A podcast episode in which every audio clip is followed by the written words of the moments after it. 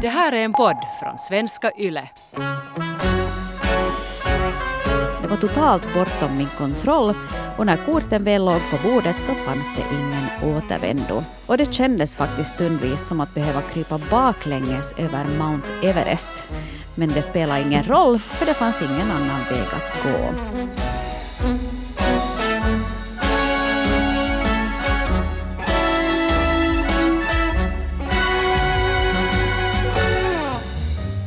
Hej Hanna och Eva. Jag har blivit kär i min manliga vän trots att jag är gift sedan flera år tillbaka.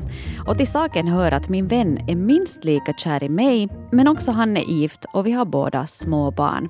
Hus, lån, barn, Volvo och hela köret på varsitt håll. Men vi är fullständigt förälskade och båda två av oss är säkra på en sak. Våra känslor för varandra går inte att stoppa hur mycket vi än försöker.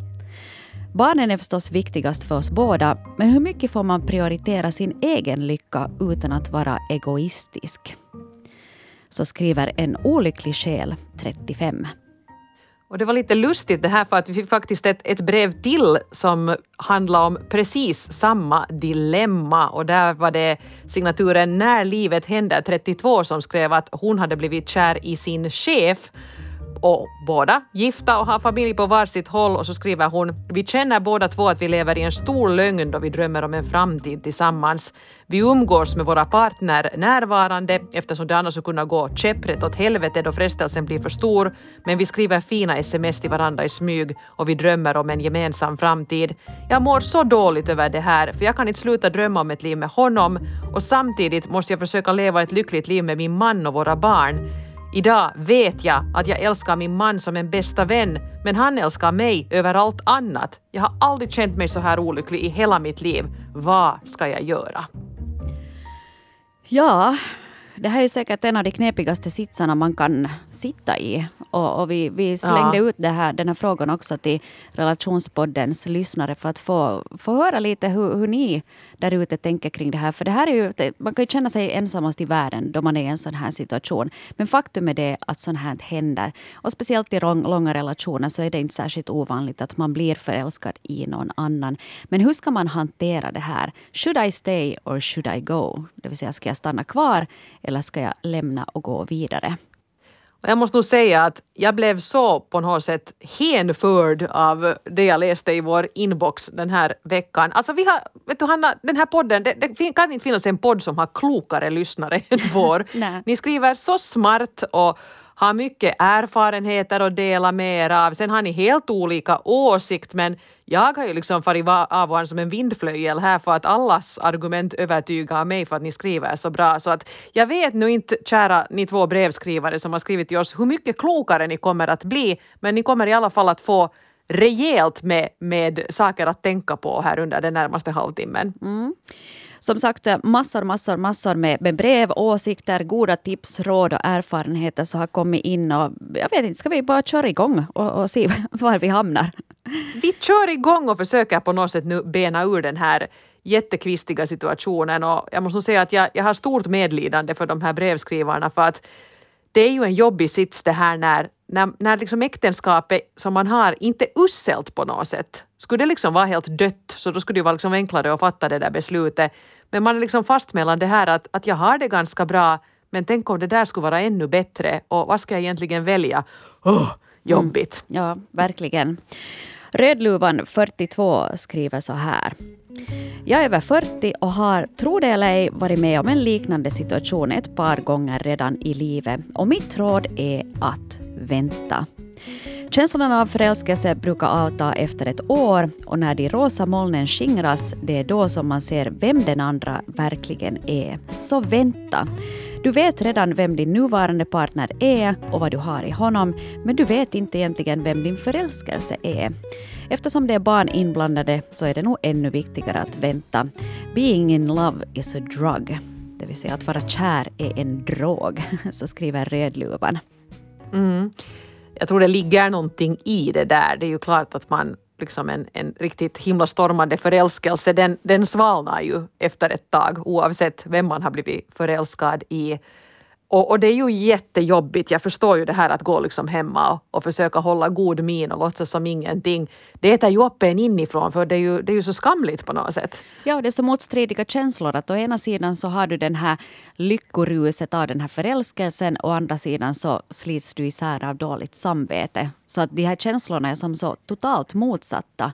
Att det är säkert fullständigt dränerande. Ja, och så kan man ju också välja att ta upp saken hemma och det gjorde signaturen En erfarenhet rikare 39 och då gick det så här.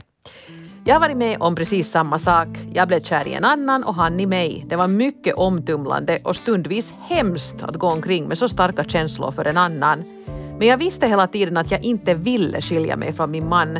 Så jag berättade hur det var för min man och vi konstaterade båda att det här är sånt som kan hända i ett långt förhållande. Förälskelsen gick över till slut, men det tog faktiskt många år.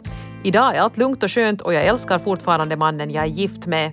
Känslor för andra är naturliga och det betyder inte att man inte längre älskar den man är gift med, eller åtminstone för mig betydde det inte det. Mm. Det, var en, det var ju en bra man som ja. hon hade, måste jag säga, som inte tog på näsan utan kunde se det för vad det var. Ja, ja det, det är kanske inte alla som är kapabla att göra det sådär. Nej, verkligen inte. Nej. Jag funderar hur man själv skulle reagera. Det skulle nog bli kalabalik tror jag om jag skulle få höra en sån här grej. Men, ja. men det här, han har ju, de har ju rätt, alltså det är ju precis så som de säger. Är man ihop i tiotals år så det är ju klart att det kommer att hända grejer där på vägen eller frestelser dyker upp som man måste liksom fundera på att hur, hur tar vi det här nu då? Och de här valde att tala ut om det före nu någonting speciellt hade hänt då tydligen och att hålla ihop och gå vidare och, och det var tydligen rätt väg för dem. Mm.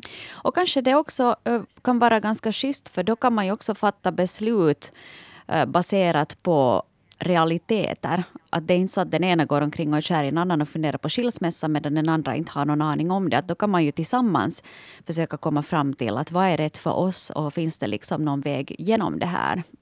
Ja, så vänta och se var mm. ett tips. Tala med din man var ett annat tips. Och här kommer nu ett brev faktiskt från en som inte var en av de här parterna utan var barnet i den här ekvationen. En 26-årig kvinna som har skrivit till oss. Jag har själv ingen erfarenhet av detta, men med facit på hand så borde mina föräldrar ha valt att skilja sig istället för att hålla ut för barnens skull. De är fortfarande olyckligt gifta med varandra trots att alla barn är vuxna. Både mitt och mina syskons liv och framförallt föräldrarnas liv hade varit mycket enklare och inte lika turbulent om de bara hade valt att lämna varandra. Att ha gifta föräldrar är inte alltid det bästa för barnen. Ja, det är mm intressant synvinkel det där också. Jag tycker nog eh, att jag har sett i bekantskapskretsen sådana som det liksom på något sätt lyser om dem att de där två hör ju liksom inte ihop. De skulle säkert vara lyckligare på annat håll. Och, och så klamrar man ändå sig fast vid varandra, kanske av bekvämlighet och sen också av en tanke på de här barnen. Men det är ju nog hör du, en stor knäckfråga det här med att ska man stanna för barnens skull? Det är många av er som har skrivit som lite har tangerat det här. Är det värt eh, att bevara familjeenheten till varje pris. No, det tror åtminstone den här brevskrivaren som skriver Du har lovat din partner till döden skiljer oss åt. Bara för att du frestas åt något annat håll betyder verkligen inte att den andra är den rätta. Att följa sitt hjärta betyder inte att följa alla känslostormar man har. Det kan komma svårare perioder i äktenskap men man ska inte ge upp så fort. Stanna absolut kvar och satsa på ditt äktenskap. Bryt kontakten med den andra, inte minst för barnens skull. Tänk så fint att dela livet med endast en människa och att ha en hel icke-splittrad familj och se tillbaka på svårigheter och frestelser man tagit sig igenom tillsammans. Signaturen Gift ung kvinna som tror på livslång trohet. Mm. Vet du vad, jag märkte ett, ett lite intressant mönster här, för som sagt vi har fått massvis med brev Eh, vi kommer inte att hinna ta med alla nu här, men ett mönster jag märkte att de som sa just detta, stanna för barnens skull, vi tror på livslång kärlek, de var alla runt 30. Mm. De som är lite äldre såg på situationen lite mer nyanserat kan man säga. Inte vet jag vad det betyder men, men det här var något som jag märkte nu i, vårt lilla, i vår lilla eh, empiriska undersökning som vi har utfört den här veckan. Det är ju kanske det också att om du är ung och gift så då är du ju fortfarande, eller ännu liksom i ett lyckligt äktenskap. Att det är ju sen att det går tio år, det går kanske 20 år till då kanske man inte ser på det på samma sätt. Och man får också lite mer erfarenhet. och så där. Jag, jag har all respekt för det här att man eh, respekterar det livslånga äktenskapet. Absolut, om du mår bra i det, varsågod. Men att eh, just det här med att man ska hålla i fast eh, i den här kärleken på grund av några sådana principiella skäl så är kanske inte alltid helt optimalt ändå. Nej, nej. Nej, det, det, är nog helt sant. Liksom, och faktiskt om, om man till exempel är fast i ett äktenskap där man behandlas riktigt illa av sin partner, så då tycker jag nog att man ska kunna säga att nå, vi, vi gav varandra ett löfte, men det här var ju inte den deal vi hade, att jag blir behandlad på det här sättet och då ska man inte behöva tveka eller, eller skämmas för att man vill bryta upp. Det tycker jag också är viktigt att, att poängtera.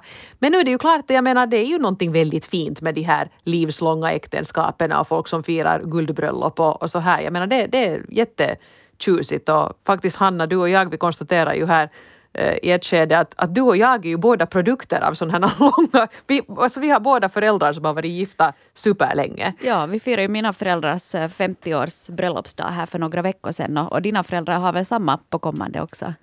Ja, ja, de är där i samma faggor så att jag menar det, det är den, vi kommer ju båda då från en sån här lycklig kärnfamilj som har hållit ihop men jag kan bra förstå att det inte funkar för alla som den här kvinnan 26 här tidigare skrev. I en del familjer skulle det helt enkelt vara kanske bättre att mamma och pappa skiljer sig. Mm. Mm. Ska vi ta ett litet sån här inspirationsbrev då om vi, vi väljer att titta lite för en stund på det här med att om man skulle kanske bara då skippa det här äktenskapet och gå vidare. Uh, här var signaturen Så gör man inte 35 som uh, valde att, att göra slag i saken men det betydde inte att det var lätt för det. Skriver så här. Jag försökte verkligen stå emot. Jag var gift och hade små barn. Han var gift. Vi umgicks som familjebekanta. Ingen vill väl ge sig in i en sån soppa.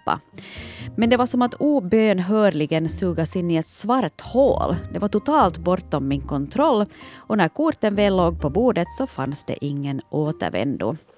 Så snart det visat sig att känslorna var ömsesidiga insåg vi att vi måste börja slå oss igenom de synnerligen motbjudande skilsmässosnåren och riva upp inte bara vår egen utan också våra familjers trygga och bekanta tillvaro. Och det kändes faktiskt stundvis som att behöva krypa baklänges över Mount Everest. Men det spelade ingen roll, för det fanns ingen annan väg att gå.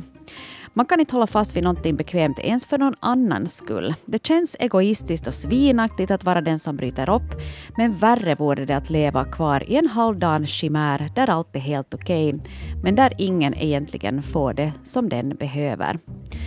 Min själsfrände dök upp i en högst oläglig livssituation och ett mycket olämpligt sammanhang. Men jag vill tro att jag också har gett mitt ex en chans att hitta sin egen själsfrände. Jag är evigt tacksam för att jag inte kunde stå emot. Så säger Så gör man inte 35. Vilket, vilket vackert brev! Som att krypa baklänges över Mount Everest och sugas in i ett svart hål. Jag menar det är väldigt, väldigt pampiga beskrivningar som jag bra kan, kan förstå att ja. det här var jobbigt. Men det här tycker jag är väldigt intressant för att jag menar de här våra brevskrivare då, den som var kär i kompisen och den som var kär i chefen. Hur ska man veta att är det den här andra som är min själsfrände? Har jag helt enkelt så att säga gift mig med fel person? Och det har man ju inte eftersom man ändå har kanske fått barn ihop och, och de är ju aldrig förstås ett misstag. Men är det kanske nu inte den här personen som egentligen är, är min person? Mm. Att det är den där andra. Uh, och det är nog ganska svårt att avgöra. Ja, och sen är det ju kanske också att man är ändå förhållandevis ung då man gifter sig och skaffar barn. Att det kan ju hända att man, den personen som man utvecklas till när man fast blir då 30-40 så är en annan person än vad man var då. Att eh, ens riktiga person som man nu verkligen då ska vara med dyker upp först när du är 35. Mm, exakt. Och så kan det ju lätt vara så där att man på något sätt, det, det som man är ute efter där i 20-årsåldern, man kanske är lite äventyrlig och tänker att åh, vi ska bo utomlands så man har olika ambitioner och är helt enkelt lite andra människor än vad man sen visar sig vara tio år senare. Att man är på olika våglängd helt plötsligt. Mm. Och eh, ja, fruktansvärt jobbigt det här att faktiskt riva upp allt samman om man har en, en familj och, och vara säker på sin sak. Men jag tycker att det var fint det här. Jag är evigt tacksam för att jag inte kunde stå emot. Är det den här berömda magkänslan man ska lita på? Eller är det liksom, att följa hjärtat tror jag ibland kan vara en lite dålig idé. jag tror ja. att hjärtat är lite, lite flyktigt och lite så här, tycker lite hipp som happ och hit och dit och kanske inte alltid tänker klart. Ja, speciellt tror jag inte att man ska fatta något förhastade beslut men, men jag tror nog hårt på det där med magkänslan faktiskt. Mm. Sen är det ju en fråga om att, att eh, till exempel hur lång tid ska man behöva känna så här för att det verkligen är rätt? För du kan ju vara förälskad i någon i några månader eller kanske till och med några år. Men sen går det mm. över. Att, att hur vet man när det, när det liksom är tillräckligt starkt för att det ska vara värt att bryta upp familjen för det. Och sen mm. det här mm. berömda tror jag att det finns jättemycket rädslor inblandade i det här också. Att okej, okay, jag har nu här den här familjen. Det är inte liksom kanske helt guld och jag skulle egentligen vilja vara med den där Kaverins man och åka med dem till hemavan istället för med min egen man. Men att hur skulle det bli då sen? Att det kan ju hända att sen då man verkligen lär känna varandra på djupet så kanske det ändå inte skulle vara. Att jag tror att den där rädslan för att vad om jag gör ett stort misstag, det är säkert det som främst håller folk tillbaka. Precis. Men här tycker jag Tina, 55, hade en, en ganska bra strategi. Det här är hennes berättelse. Jag var beredd att välja familjen i en motsvarande situation, för barnens skull. Men vart efter tiden gick mådde jag sämre och sämre och det här påverkar ju också barnen. Till sist insåg jag att jag kan inte leva som en enda stor lögn, jag som alltid har förespråkat ärlighet. Så jag berättade för min man att jag inte såg någon framtid för honom och mig och så skaffade jag ett eget boende Barnen tog skilsmässan hårt men jag kunde för första gången på länge se mig i spegeln och känna att jag prioriterat mig själv och jag kände en liten stolthet. Min nya kärlek var vid den här tidpunkten ett stort frågetecken. Jag visste inte om han ville komma med på min fortsatta resa eller inte, men just då var det en bisak. Idag lever vi faktiskt tillsammans och barnen har accepterat situationen och trivs med honom och min exman har hittat kärleken på sitt håll. Skriver Tina, 55. Och det här tycker jag egentligen är ett ganska smart sätt att liksom inse att den här nya förälskelsen, det är en grej, mitt äktenskap och min familj, det är en annan grej. Och kanske först gå in för det här med att okej, okay, jag ska vara ensam, jag ska inte liksom flytta från den ena karln till den andra, utan att jag, ja, vi får nu se vad det blir av det där, men att äktenskapet är åtminstone slut. Det är jättebra om man skulle kunna vara så pass rationell att man kan liksom skilja dem åt på något sätt och sen kanske också inse att eh, det att om jag nu lämnar den här familjen så det medför en risk att jag blir sittande ensam. Att, att om Precis. man är beredd liksom att göra det, så då tror jag nog att, att man är mogen att, eh, att gå vidare. Men man kan inte kanske hänga upp all sin lycka heller på den där förälskelsen, för om det faller platt så är det ganska svårt att komma tillbaka då till exet med svansen mellan benen och säga att okej, okay, han var nu inte så guld heller. Att tar du mig tillbaka? Nej. Att jag tror nog det där att om du kan som, som Tina där tänka att men, jag, jag vill inte mera det här och jag skaffar mig ett eget boende. Han kommer med, eller han kommer kanske inte med, men oberoende så väljer jag att gå. Det är ju just det där att är det att man blir riktigt himla stormande förälskad i någon annan en signal eller ett tecken på att någonting är fel i ens äktenskap? Eller kan man vara liksom kan man vara kär i flera. Vi har faktiskt Sebastian 50 plus som, som, skulle, som egentligen helst skulle vilja ha två mm. Eh, och har skrivit ett, ett brev till oss. Jag är i samma sits. Gift med en alldeles fantastisk kvinna och dökär i en annan gift kvinna som också hon har känslor för mig. Och det här läget är fullständigt hopplöst. Jag älskar min fru, men jag är så galet förälskad. Och jag blev tillsammans med min fru när jag var väldigt ung och vi har varit gifta i över 25 år. Mitt samvete håller på att riva mig sönder och jag hatar mig själv för vad jag gör. Jag har alltid dömt och sett ner på sådana som gör så här och så åkte jag dit själv. Det trodde jag aldrig. Trodde vi hade någon sorts försäkring mot sånt här. En så bra och unik relation så det skulle vara omöjligt. Men det var det tydligen inte. Jag är fullständigt rådvill, ena dagen lycklig och känner mig så sedd och uppskattad och nästa dag undrar jag vem i hela världen som har tagit över min hjärna. Inser att jag måste komma till någon sorts beslut och vi har försökt avsluta den här relationen men vi dras till varann som magneter. Kan man älska två? I teorin säkert ja, men knappast i praktiken. Så säger Sebastian, 50 plus. Ja, ja det finns ju sådana som, som har lösningar på det här. Vi gjorde till exempel förra sommaren ett intressant avsnitt om polyamori. Mm. Mm. Vad man helt enkelt med i sin relation går in för att, att man får vara kär i, i många och, och det är helt godtagbart. Det kan man leta fram det, det avsnittet, det var väldigt intressant. Men eh, det, det, är nog svårt. Sebastians situation avundas jag inte heller. Och det här tycker jag att många tangera det här med att man har kanske tidigare sett väldigt svartvitt på det här och varit så att usch jag hatar folk som är otrogna och jag skulle minsann aldrig och, och sånt händer inte oss för att vi är, vi är liksom made for one another, jag och min fru. Och sen mitt i allt, hopps heja dyker det upp någon och allt det man har trott om sig själv har visat sig vara fel. Mm. Jag tycker överlag så är det ganska många här av, av brevskrivarna som har eh, sagt att, man, det, att det skulle vara bäst liksom att ta avstånd till den andra. Och Sebastian ja, skriver här sluta ha kontakt. Ja, mm. han skriver här att vi har försökt avsluta den här relationen men vi dras till varandra som magneter.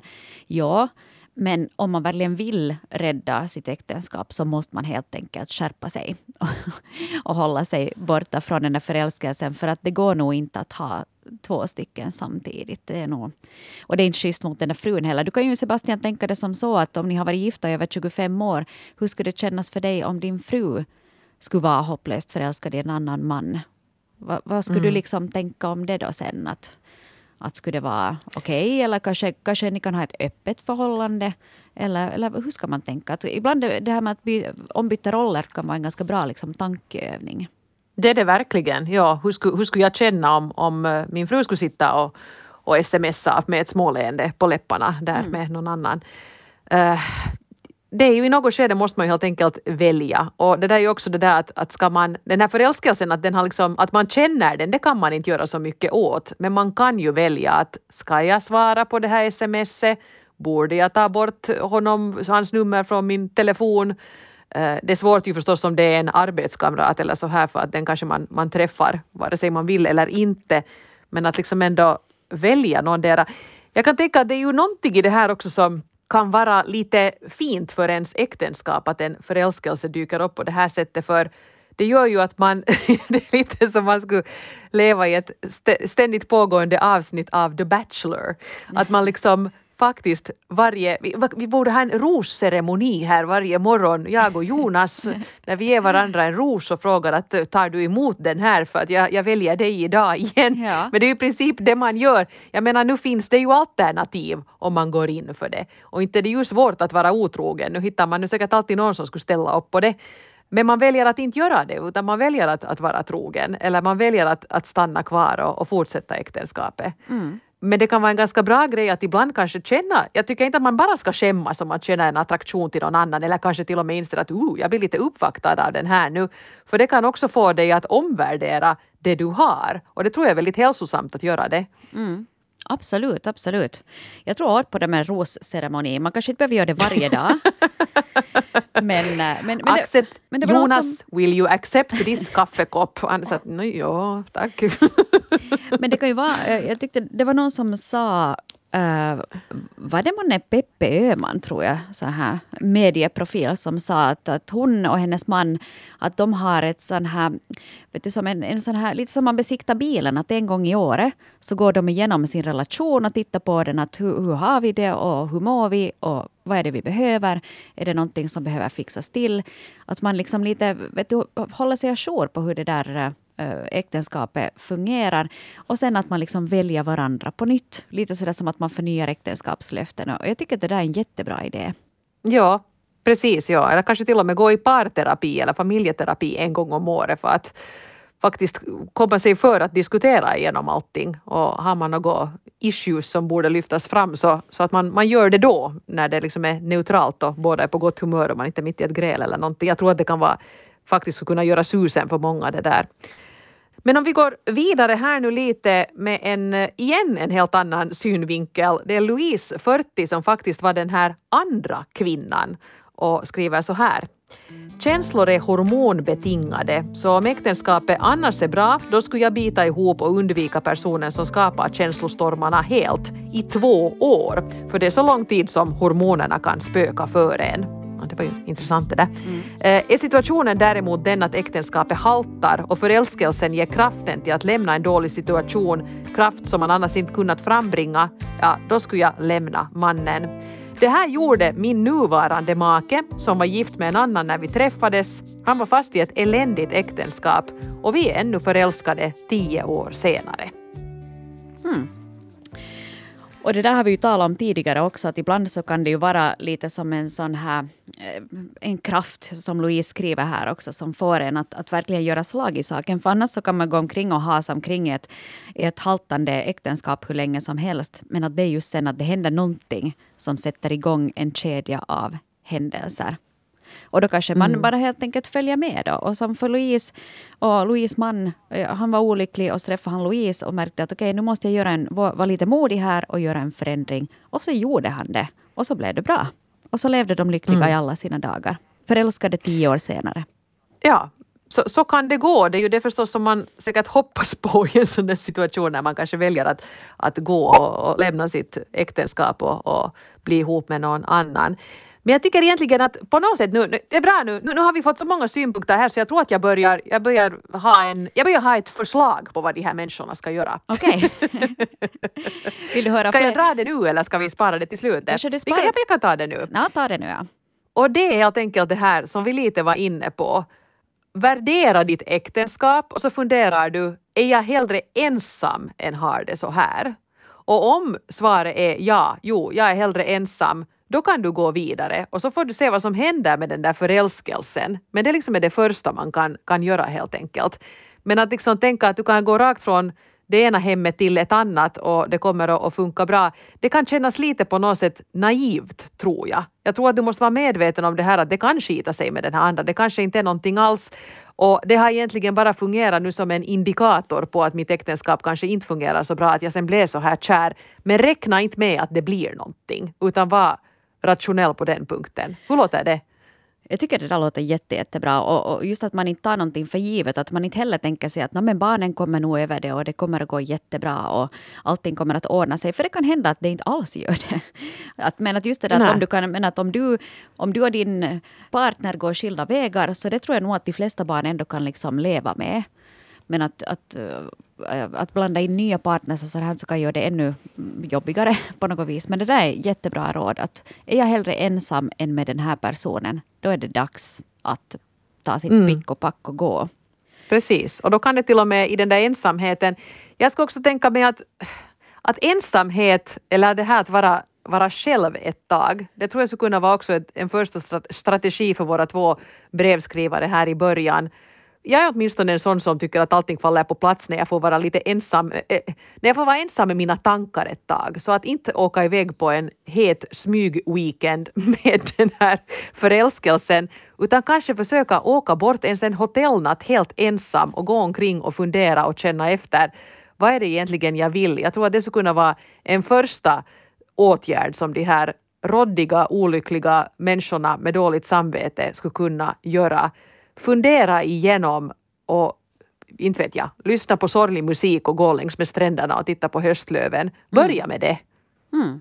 Att, vad, vad vill jag egentligen? Att ska det vad vara vill så jag egentligen?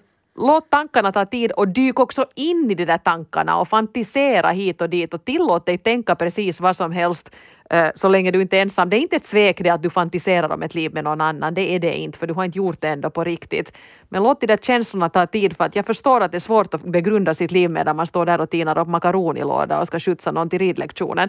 Det är liksom det är inte då de där insikterna kommer att falla på plats. Men försök få lite egen tid. Eller kanske om man har en kompis som man inte alltså är, är kär i. Mm. En kompis som man ska kunna anförtro sig till bara för att få prata av sig. Så skulle det också kunna funka. Men, men jag skulle åtminstone förespråka det här att låt dig vara ensam ett tag och tänka på de här sakerna ordentligt. Det låter jätte, jättebra och kan säkert anammas i alla möjliga krissituationer. Att hur ska jag egentligen hantera mm. det här? Det värsta man kan göra är väl just att, att äh, fatta lite sådär förhastade beslut. För ibland är det så att du har det jättejobbigt så vill du bara fatta något beslut för att bli av med den där jobbiga känslan. Men äh, Iskvinnan 57 säger att nu är läge att ta lite is i hatten och vänta ut det. Iskvinnan skriver så här. Jag har sett en hel del äktenskap gå i kras på grund av passionen. Passionen är brutal då den drabbar en och den kan lämna fula ruiner efter sig om man låter passionen styra ens liv. För då man har skilt sig, delat på bohaget och försökt få vardagen att rulla med den nya kärleken och den nya kärlekens omöjliga ungar, då brukar passionen ebba ut. Så is i hatten är mitt tips. Vänta ut passionen innan ni gör någonting oåterkalleligt. Blanda inte mellan passion, fysisk attraktion och äkta kärlek. Äkta kärlek bär över livets stormar, passionen och den fysiska attraktionen är av flyktigare slag. Ja, det, det, är nog en bra påminnelse det där och, och, faktiskt det här att inga förhastade beslut utan att faktiskt inse att man, in, man är inte riktigt klok i huvudet eller som någon sa att den där förälskelsen fungerar ju som en drog. Man kan inte riktigt tänka klart och att det därför är klokt att man, man väntar ett tag och, och ser vad som händer och, och kanske man kommer att se lösningen helt utan att man gör någonting alls. Ja, ibland kan det vara bra att ja. man har fast en tidsbegränsning. Eh, jag, jag, brukar tänka emellan och ge ett sånt råd att, att om du, vi säger nu är det höst, så du tänker fast att okej, okay, jag ger det här nu fram till jul att jag försöker mm. undvika den här personen och jag ser lite hur det känns. Jag försöker liksom att, att dammet får lite lägga sig. Och sen kanske du vid jul märker att okay, det börjar kanske luta mot det att ja, Eva sa det där att jag skulle faktiskt kunna bo ensam. Då kanske du har kommit dit. Men det är långa processer och de måste få ta den tid de tar att just det där som iskvinnan sa där också, att is i hatten och, och att man liksom ger det den där tiden. Att, och sen kanske du vet att okej, okay, före nästa sommar så ska det här vara liksom klart. Eller att, jo, eller att man liksom, eller att okej, okay, nu är det risigt här i vår relation, men jag står ut till nästa sommar och försöker göra det bästa jag kan för att rädda det här. Och har äktenskapet blivit bättre till nästa sommar, då, då fint, då, då, då är det klart med det då. Ja. och känner man fortfarande att nej, men det här blir inte någonting, så då kanske man börjar ta stegen, att, att stegen ut genom dörren. Så mm. jag tror att det där, är, det där med en, en tidsgräns kan vara också en vettig strategi. Ja, men det, det verkar ju som att det är ganska 50-50 faktiskt här mellan team stanna och team lämna. Ja. Vi har faktiskt äh, markerat våra brev här i olika färger för att vi ska veta då att... Det är lite sådär som när man röstar i en TV-studio. Vem tycker det här? Vem tycker det där? Vem har blå lapp? Vem har röd lapp? Så det är ganska jämnt faktiskt. Så, så jättesvårt dilemma. Men, men vi ska ännu ge Marita 46 äh, muntur. Ja, och, och Marita hon säger välj kärleken. Vi har bara ett liv och man kan inte rå för att man drabbas av kärlek. Man väljer ju inte utan känner man kärlek så känner man. Redan det att man blir förälskad i någon annan visar ju att det nuvarande äktenskapet inte är så bra. Att vara ihop med en man för barnens skull är bara oärligt och gör båda olyckliga. Barnen känner nog också av om det finns värme föräldrarna emellan eller inte. Bättre med lyckliga föräldrar på varsitt håll. Så följ ditt hjärta och till de som kommer med mantra “folk skiljer sig så lätt nu för tiden”, ni kan aldrig sätta er in i brevskrivarnas situation. Om ni själva drabbades av kärlek så skulle ni inte döma andra. Det finns ingenting finare än kärlek. Go for it, tycker Marita, 46. Så jag vet inte. Vi sa att vi skulle mm. komma med råd och vi kan ju faktiskt inte nu riktigt ge ett konkret råd liksom att, att ska du stanna eller ska du gå? Men, men det här är vad som du var inne på, att eh, mm. fundera, att, vet du, ta det till dig själv. Vad vill jag och vad behöver jag? Och, och, kan jag tänka mig att leva ensam istället för att vara i den här relationen? Kanske börja det och inte liksom hänga upp för mycket förväntningar heller på den nya förälskelsen. Och ett sådant drömscenario Nej. som du inte ens vet om det kommer att förverkligas.